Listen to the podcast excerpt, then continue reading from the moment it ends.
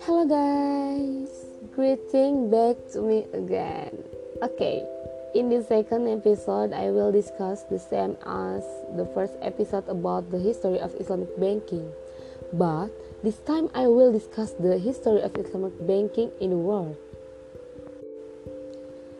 Sharia banking first appeared in Egypt without the use of Islamic frills because at first, the ruling regime would see it as a fundamentalist movement.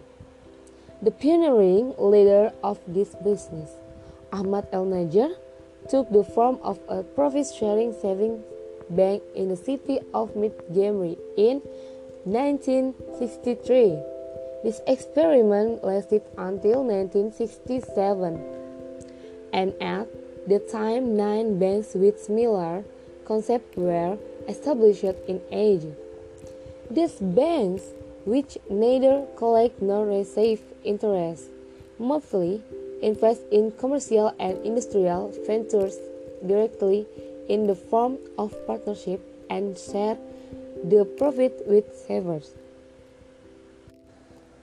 Still in the same country, in 1971, the Nasir Social Bank was established and declare it itself as an interest-free commercial bank, even though the date of establishment does not mention references to religion or Islamic law. The Islamic Development Bank IDB was established in 1974 and is sponsored by countries that are members of the Organization of Islamic Conference.